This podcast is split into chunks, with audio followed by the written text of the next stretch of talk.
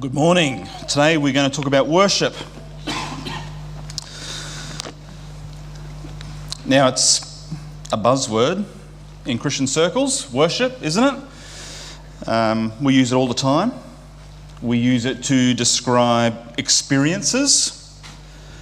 We use it to describe church services, going to a worship service. Um, we, use an ev- we even use it as an adjective to describe particular types of music. Some music apparently is worship music. The word worship is used to describe something that groups of people can do, like we may be doing this morning. I hope we are. It's also used to describe something that an individual can do. So you can worship individually, right? In fact, it's used so often and in so many different ways that I'm fairly certain that a good bunch of you probably think the word worship is a little vague, and I agree with you. Uh, in my experience, because it is so vague for so many people, people end up defining worship by a particular style. A style of something that happens, maybe worship. So I've got three examples that may be relatable to you. So the first one is this a production heavy worship experience. All right? Production heavy worship event. Now, you would normally experience this type of worship style if you were to attend probably a large Christian conference of some sort, or maybe a very well resourced church because I know how much it would cost to set up a stage to look like that. The question that we need to ask ourselves is Is the production heavy worship experience real or fake? All right? Is it real or fake? There's one worship style. Here's a second, and it's the intimate worship experience. The intimate worship experience often focuses on the individual, about your experience and interaction with God. And it's not as flashy, it's not as bright, it's not as loud often as the large production heavy worship event, but nonetheless, this is about your worship and experience with God. The question still remains is that real or is it fake? All right? Well, then the third one, and I like to call this one simple worship. Simple worship. It um, doesn't have lights, no lasers, no fog machines, no minor keys, no anything. It's just some people, and maybe it's in a little building somewhere, maybe it's in a jungle somewhere, maybe it's simple worship with all the extras stripped away. And the question we still have to ask ourselves is that real or is it fake?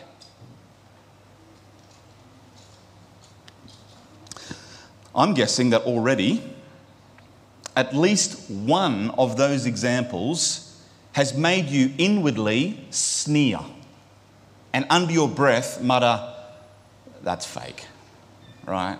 That's not worship. And one of those examples has left you thinking, I wish I could worship like that every day.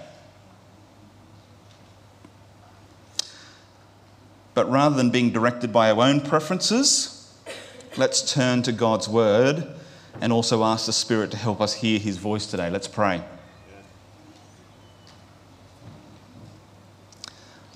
Lord, Aaron got up and reminded us already this morning that you speak.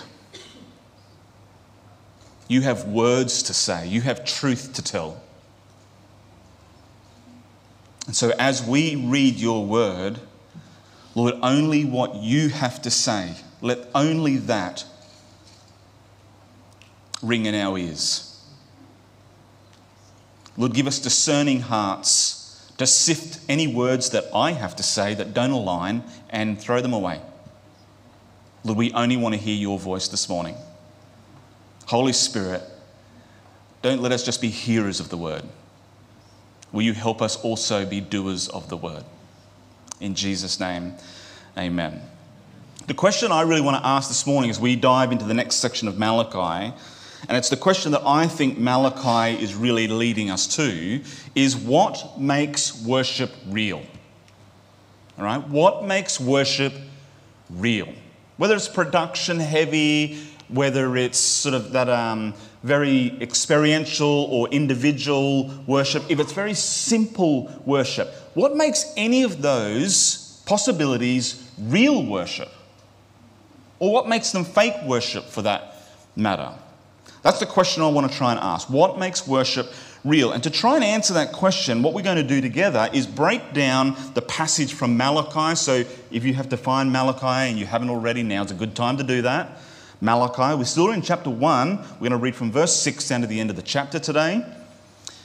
We're going to try and break down that passage from Malachi so that we can see what First of all, we need to understand what God had to say to his people then, right? Malachi didn't live in our time, didn't live in Raymond Terrace. He's speaking to a different people and a different culture, but we need to understand what God was saying to his people then. And then what we're going to do is try and sort of pull out the principles of what God was saying then to see what God is still saying to us today. The way we're going to do that is I'm just going to sort of run through this um, and I'm going to give a few little titles. I, don't have them on the screen. If you're a person who'd like to write them down, you can jot them down the margin of your Bible. If you like filling out a notebook, I'll give you a couple little um, suggestions of ways of organizing this passage a little bit. All right, so let's jump into it. Malachi chapter 1, we're going to read from verse 6. And really, this whole passage from verse 6 down to the end of the chapter is broken up into two big sections. One is the charge that God has against his people right? The second is then God's explanation of why that charge is valid, why that accusation is valid. So they're the two big categories. And really, the charge, the accusation that God has against his people is just found in verse 6. So have a look at it. We'll just read that, just that verse together. And really, this is about the priests who dishonor God's name. Let's read it. You'll, you'll see it, I think. Chapter 1, verse 6, I'm going to read from the English Standard Version, says this A son honors his father, and a servant his master. If then I am a father, where is my honor? And if I am a master, where is my fear? That word could be also translated as reverence, all right? Where is my fear, says the Lord of hosts, to you, O priests who despise my name? But you say, and here we hear the priests speaking back now, how have we despised your name? All right, there's that little uh, marker that I told you about last week as we began this series, where God makes an accusation or a statement, and the people make a statement in return. And maybe in the overview of Malachi, you saw that outlined as well. Here, the accusation is, You don't honor me. All right, you don't honor me. You priests who despise my name, God says to them. And they respond with, How? How have we despised your name? Right, they're pushing back on God's statement. So there's the structure that I mentioned last week God's statement versus man's statement. And right from the outset, we can see that this passage, this accusation that God has, is going to center around the issue of rightful honor. Rightful honor. All right, so God says, You despise my name, you don't honor me. And the people say, Well, how? How have we not honored you? And their hearts, Of course we've honored you. All right, we're doing all the stuff, right? We're bringing the sheep, we're bringing the lambs, we're doing the sacrifices. We've honored you. So God goes on to explain, and that's going to take up the rest of the passage. So let's just keep going. I'm going to give you a couple of little headings to put down. Verses 7 and 8 begin with God's really explanation, how he's going to respond to the people pushing back on the idea that, that they've not honored him, that they've not rightfully honored him, and they've despised his name. So God's going to give, to begin with, a human example. All right, a human example that, that the people should be able to relate to. Let's read it together, verse 7 and 8. He responds, God responds by saying, Well, this is how you've dishonored me, really by offering polluted food upon my altar. But you say, How have we polluted you? By saying that the Lord's table may be despised. When you offer blind animals in sacrifice, is that not evil? And when you offer those that are lame or sick, is that not evil? Present that to your governor. Will he accept you or show you favor? Says the Lord of hosts. Can you see the human example? God sort of says, okay, you, you've been bringing lame sacrifices, and not, not really like, well, maybe we could say lame, like we use the word lame. God looked at their sacrifice and just went, what a lame sacrifice, right? but it was literally lame. Like someone looked at their flock and went, I've got to take a sheep up to the temple to be sacrificed as part of my worship. Which one will I take? And there was this really like awesome stud ram there, puffing his chest out, big shoulders, and prized, prized animal. All the ones where the other farmers walked past and just went, Man, I wish I had a ram like that. You know? And they were like, Eh, I might hold on to that one. Oh, look, look at that poor limpy lamb up the back there. All right? It was blind. It's probably not going to make it anyway. I'll take that one. They literally took lame animals up. And God says, try and do that with the local mayor. Try and, try and take a gift up to the local mayor of your town and say, Mayor, I brought you a gift. Here, have this half dead lamb. see, see how the mayor would respond. That's the human example that God gives, all right? Let's keep moving down to verse 9. God then makes a statement about the fact that if, if we don't change, if, if the people don't change how they're approaching worship, their worship will be rejected. Let's read together verse 9. And now entreat the favour of God, that he may be gracious to us. With such a gift from your hand, will he show favour to any of you, says the Lord of hosts. See, God's moved from the human example of the local mayor being pretty unhappy with the lame sacrifice, the lame gift. And now he says, now try doing the same thing with God, right? You bring that type of gift to God and say, God, I've brought you a wonderful gift. Can you please be favored? You know, show favor to us. Do you think God will accept that type of worship? And he says, Your worship will be rejected. Verse 10, we're going to extend that a little bit further. The heading that I would put next to that is the uselessness of further worship, if, if there's no change, right? The uselessness of further worship. Verse 10 God says, Oh, that there was one among you who would shut the doors, that you might not kindle the fire on my altar in vain. I have no pleasure in you, says the Lord of hosts, and I will not accept an offering from your hand. Can you hear that?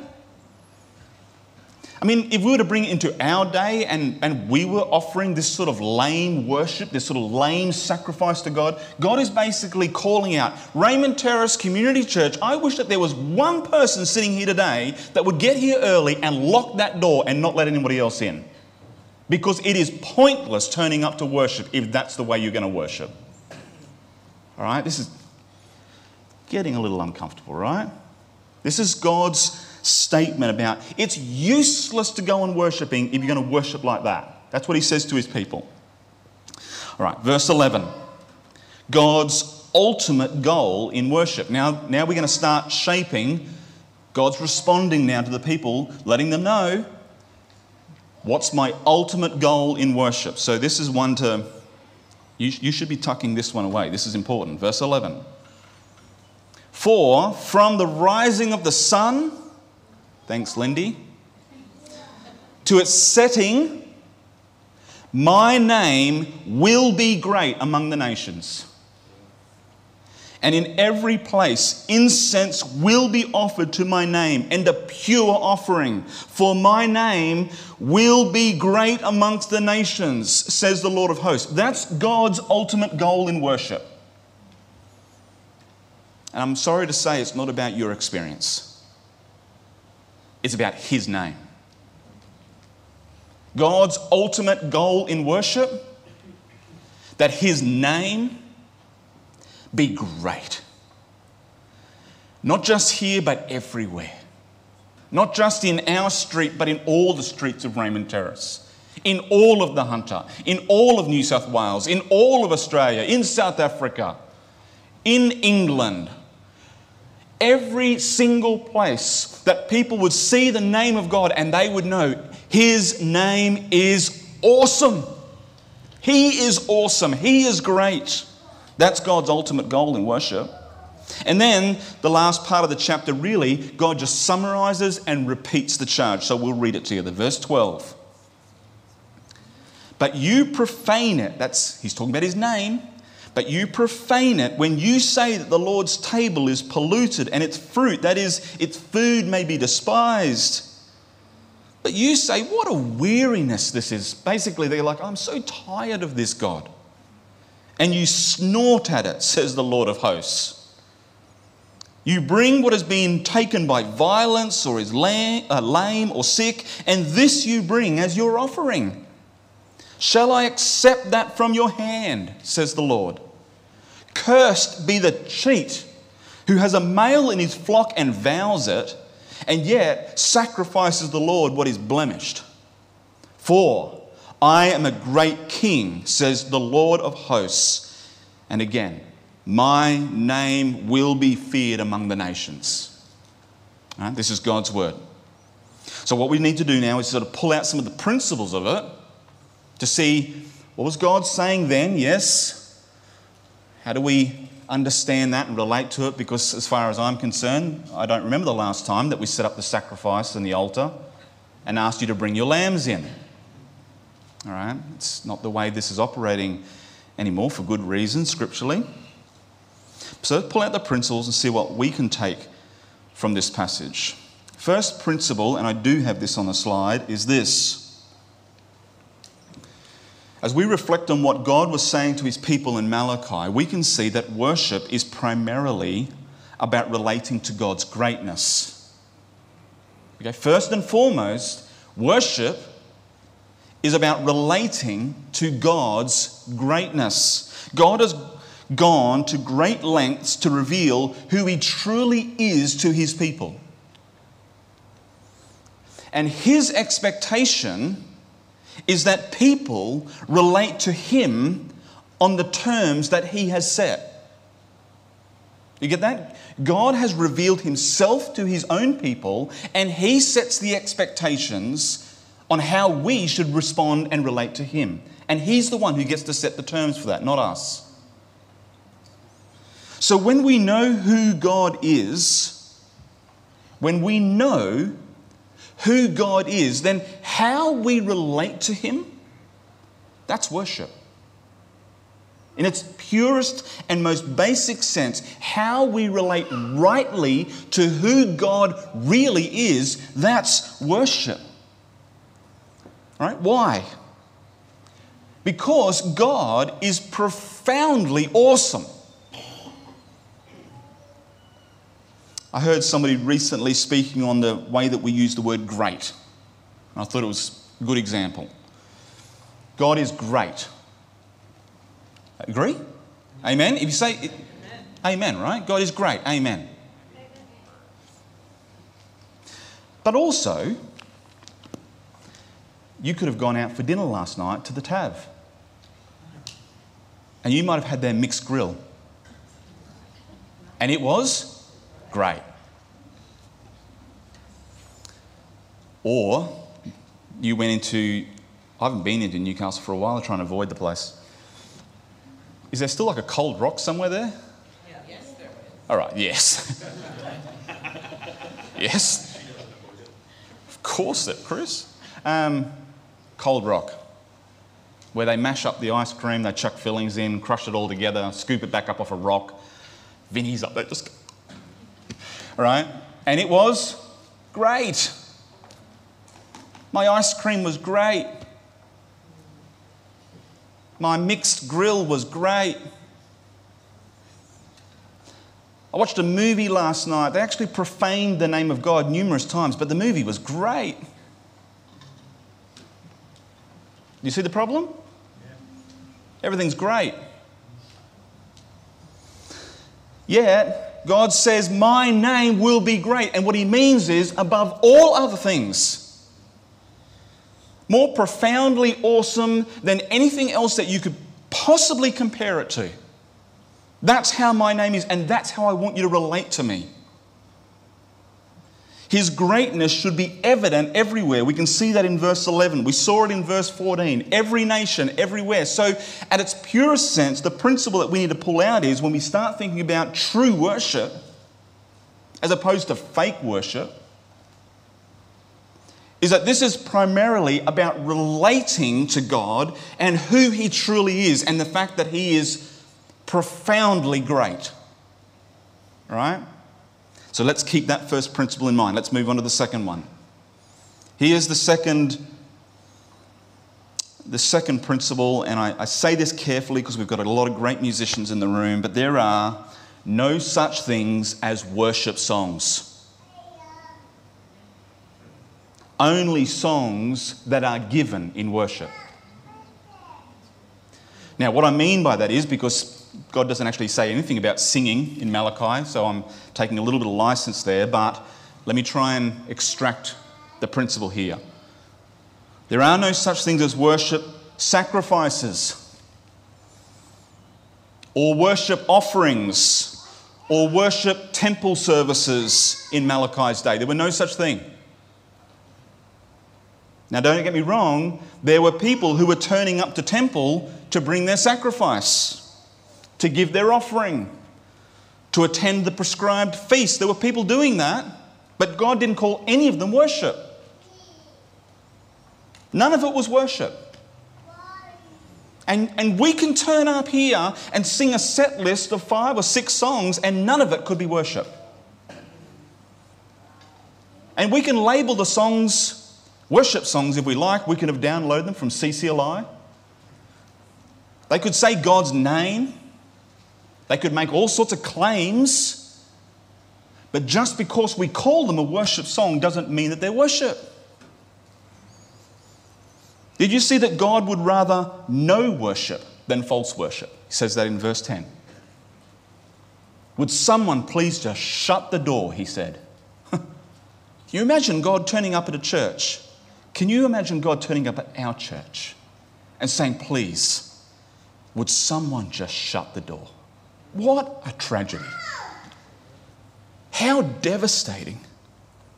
All right, so, so we can take from that that there are rituals that are involved in worship. And as religious and as spiritual as they may seem, those rituals could smell like dung in God's nostrils. If you don't believe me, skip forward to what we're going to read next week, chapter 2, verse 3. It's stronger than what I just said. Behold, I will rebuke your offspring and spread dung on your faces, the dung of your offerings. God says, Your worship not only smells like dung, but I'm going to take that dung and rub it in your faces. It's pretty horrendous stuff. It's confronting stuff, and it should be, because we are dealing with the greatness and awesome majesty of God's name.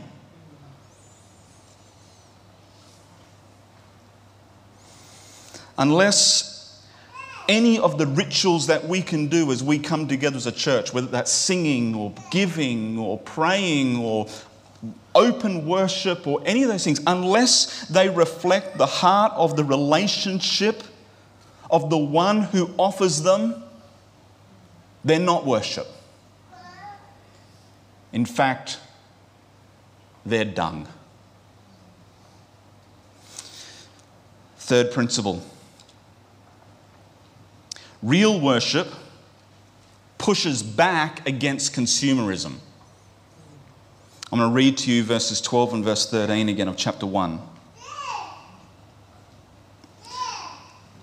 But you profane it when you say that the Lord's table is polluted and its fruit, that is, the food, may be despised. But you say, What a weariness this is, and you snort at it, says the Lord of hosts. All right, I want you to see the irony for a moment in what God is saying and how the people are responding. The very people who profaned the table were the ones who were complaining that the table was polluted. Do you see that? The people are complaining the worship table is polluted, and God's saying, Who brought the worship sacrifices? You're the one who brought the sheep and put it on the table, and now you're complaining that the worship is lame. Right? The people brought their garbage gifts and then complained that the temple stunk. You see the irony? So if you walk out of church this morning and you say, I didn't get much out of worship today, then you are part of the problem.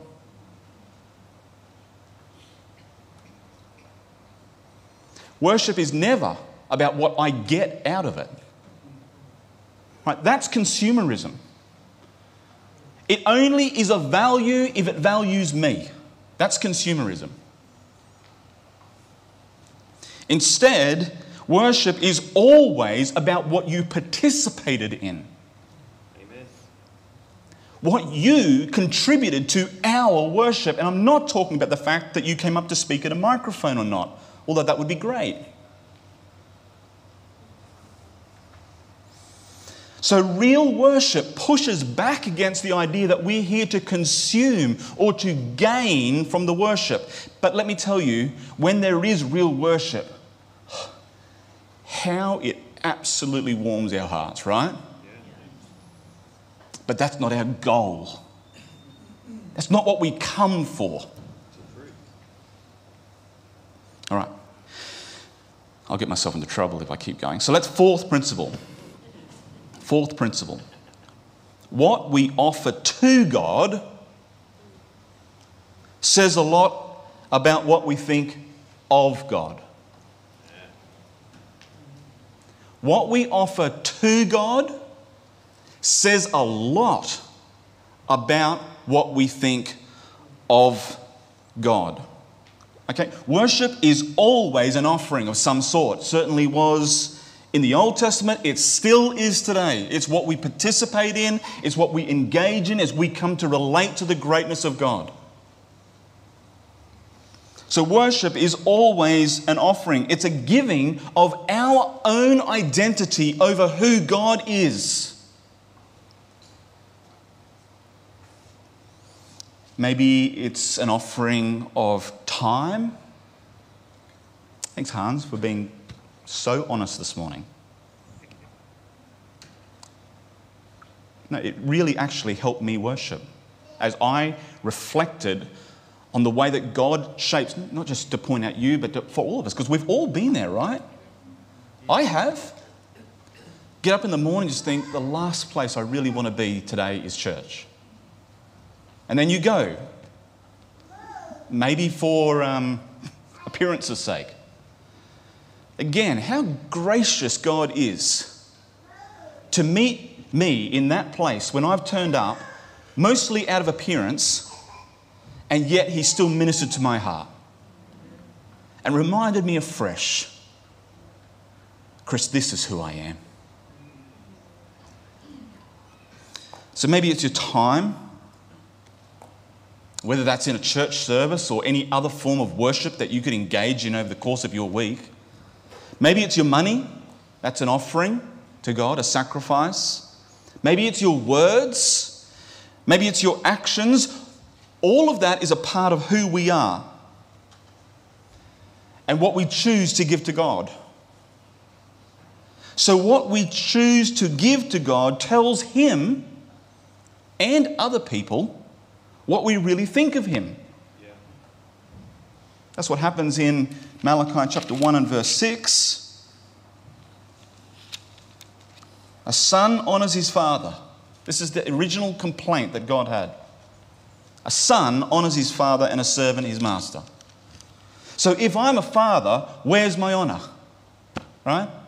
If I am a master, where's my reverence? Where's my fear?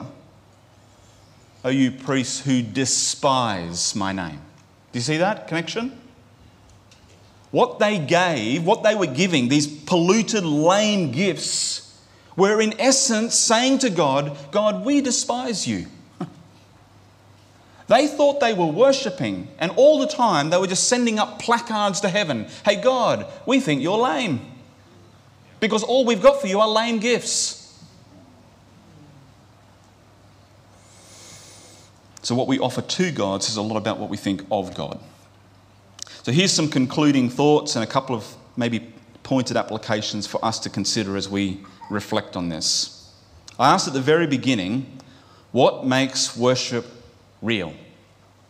What makes worship real? I read this quote by a guy who's now worshipping in the presence of God face to face, R.C. Sproul. He said this We do not segment our lives, giving some time to God, some to our business or schooling, while keeping parts to ourselves. The idea is to live all of our lives in the presence of God, under the authority of God, and for the honor and glory of God. That is what the Christian life is all about. Amen. It's a long quote, so I tried to summarize its main ideas. Here's my attempt in defining real worship. I doubt that people will quote this like they quote R.C. Sproul's but nonetheless, I hope it's helpful. It says real worship is a life that authentically gives its very best to God in every sphere of life at all times. All right? And we can say amen to that, but let me tell you, that statement causes an immense problem. Because by that definition of real worship, we should shut the door if that's the case. Because who here this morning can say that I have really worshipped God this week because I gave my very best to God in every sphere of life at all times? No one. So, what do we do? Right? On the basis of that definition, we should just shut up shop. Go home now. We could still say the service is finishing early. You could make different plans for Sunday next week. Don't bother coming back. Right? Because our worship will never measure up to the greatness of God's character. But yet, even on that point, Malachi, I think, is a beacon of hope. Because just like the ancient Israelites, our best will never be good enough. Just as they did, we also need the promise of someone who gives themselves perfectly on our behalf. Right? We need a rescuer, just like those in Malachi's day needed a rescuer. I love this verse from Malachi 4 and 2. It says, But for you who fear my name, the Sun of Righteousness shall rise with healing in its wings and you shall go out leaping like calves from the stall. Right? The Sun of Righteousness has risen. Malachi was pointing forward to it. We are here to say, no, he has risen. Yeah. Right? The Christ has come. Jesus, who himself was the perfect sacrifice, has offered himself perfectly on our behalf. The priests are no longer required to keep coming back year after year to offer sacrifices. John chapter 1, verse 29. You know this verse? The messenger that Malachi was pointing forward to, he saw it. Behold, the Lamb of God who takes away the sin of the world, as he points to Jesus. Or the writer of the book of Hebrews in Hebrews 9, verse 23. Thus it was necessary for the copies of the heavenly things to be purified with these rites, but the heavenly things themselves with much better sacrifices than these. For Christ has entered, not into holy places made with hands, which are copies of the true things, but into heaven itself, now to appear in the presence of God on our behalf. Nor was it to offer himself repeatedly as the high priest enters the holy places every year with blood not his own, for then he would have had to suffer repeatedly since the foundation of the world. But as it is, he has appeared once for all at the end of the ages to put away sin by the sacrifice of himself. And just as it is appointed for man to die once and after that comes judgment, so Christ, having been offered once to bear the sins of many, will appear a second time, not to deal with sin, but to save those who are eagerly waiting for him. So the question is this morning in your worship, are you eagerly waiting for Jesus? Right? And if that's the case, then worship while you wait. It could be this afternoon, it might be tomorrow, it might be in a hundred years' time, but worship while you wait. So, out of those four principles, make your worship about relating to God and His greatness. That's how you worship while you wait. You make your worship about relating to God and His greatness. Then act, live, and sing out of your worship. Yeah. Not as a means to gain something, but simply to express God, you are great and you deserve great things. Thirdly, I want you to worship as you wait by pushing back against the age of consumerism that we live in. All right, by actively participating in making God's name great. And you can do that here.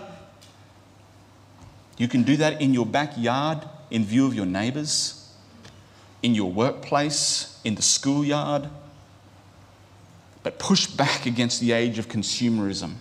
And lastly, give God your very best. Give God your very best. Not because it impresses Him, He doesn't need that. But because in doing so, you give Him what He desires most, which is you. Let's pray. Lord, we thank you. We thank you for meeting us for being gracious towards us. Thank you for the sacrifice of your Son. The Son of righteousness has risen, offering himself on our behalf perfectly. Lord, we truly want to worship you. We truly want to give our very best to you. You deserve it. Your name is great. You deserve all honor and praise and glory forever and ever. Amen.